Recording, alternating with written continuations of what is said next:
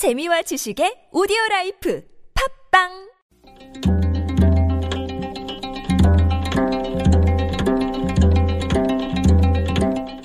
한문학자 장유승의 길에서 만난 고전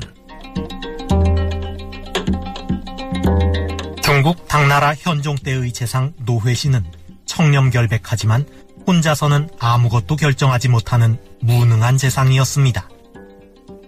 조정관원들이 결제를 받으러 오면 노회시는 항상 동료 재상 요숭에게 결제를 미루었습니다. 노회신이 하는 일은 조회를 마치고 모든 관원들이 회식하는 자리에 참석하여 함께 밥을 먹는 것 뿐이었습니다.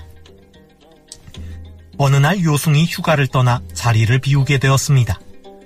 요숭에게 가던 결제 문서는 모두 노회신의 책상에 쌓였습니다. 하지만 노회신은 문서 한 장 처리하지 못하고 쩔쩔맸습니다. 이렇게 열흘이 지나자 문서가 산처럼 쌓였습니다. 이때 요숭이 휴가를 마치고 돌아왔습니다. 그는 산처럼 쌓인 문서를 순식간에 처리했습니다. 이 이야기를 들은 현종 황제가 노회신을 불러 말했습니다.